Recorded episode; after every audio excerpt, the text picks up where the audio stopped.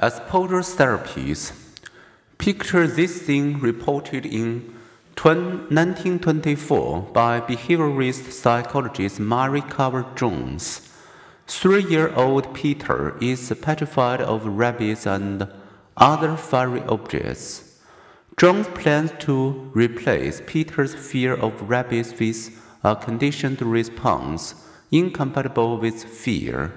Her strategy is to associate the fear evoking rabbit with the pleasure, relaxed response associated with eating. As Peter begins his mid afternoon snack, Jones introduces a caged rabbit on the other side of the huge room. Peter, eagerly munching away on his crackers and drinking his milk, hardly notices. On succeeding days, she gradually moves the rabbit closer and closer.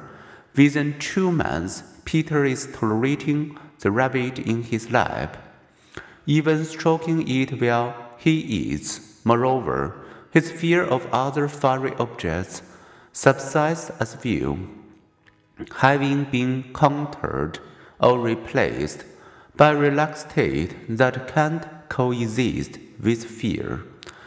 Unfortunately for those who might have been helped by her counter conditioning procedures, Jones's story of Peter and the rabbit did not immediately become part of psychologist lore. It was more than 30 years later that psychiatrist Joseph Wolpe refined Jones's technique into what are now the most widely used types of behavior therapies as posture therapies, which expose people to what they normally avoid or escape.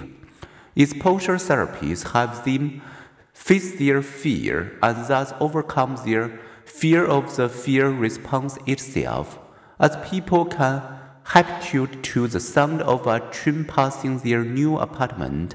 So, with repeated exposure, can they become less anxiously responsive to things that once petrified them?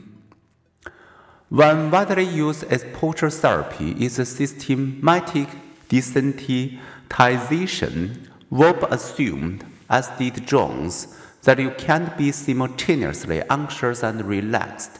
Therefore, if you can repeatedly relax when facing anxiety provoking stimuli, you can gradually eliminate your anxiety. The trick is to proceed gradually. Imagine yourself afraid of public speaking.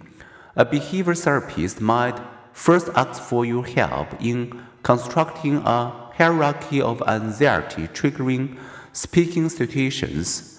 You might range from mildly anxiety provoking situations, perhaps speaking up in a small group of friends, to panic provoking situations, such as having to address a large audience.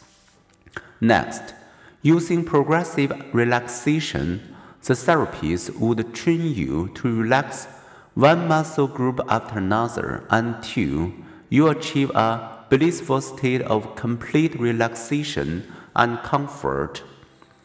Then the therapist would ask you to imagine, with your eyes closed, a mildly anxiety arousing situation. You are having coffee with a group of friends and are trying to decide whether to speak up. If imagining the scene causes you to feel any anxiety, you would signal your tension by raising your finger, and the therapist would instruct you to switch off the mental image and go back to deep relaxation. This imagined scene is repeatedly paired with relaxation until you feel no trace of anxiety. The therapist would progress up the constructed anxiety hierarchy using the relaxed state to desensitize you to each imagined situation. After several sessions, you move to actual situations and practice what you had only imagined before beginning with relatively easy tasks and gradually moving to more anxiety filled ones. Con- conquering your anxiety in an actual situation or just in your imagination raises your self confidence. Eventually, you may even become a confident public speaker. Often people fear not just a situation, such as public speaking, but as being incapacitated by their own fear response. As their fear subsides, so also does their fear of the fear. When an anxiety arousing situation is too expensive, difficult, or embarrassing to recreate, virtual reality as posture therapy offers an efficient middle ground, wearing a head-mounted display until that projects a three dimensional virtual world.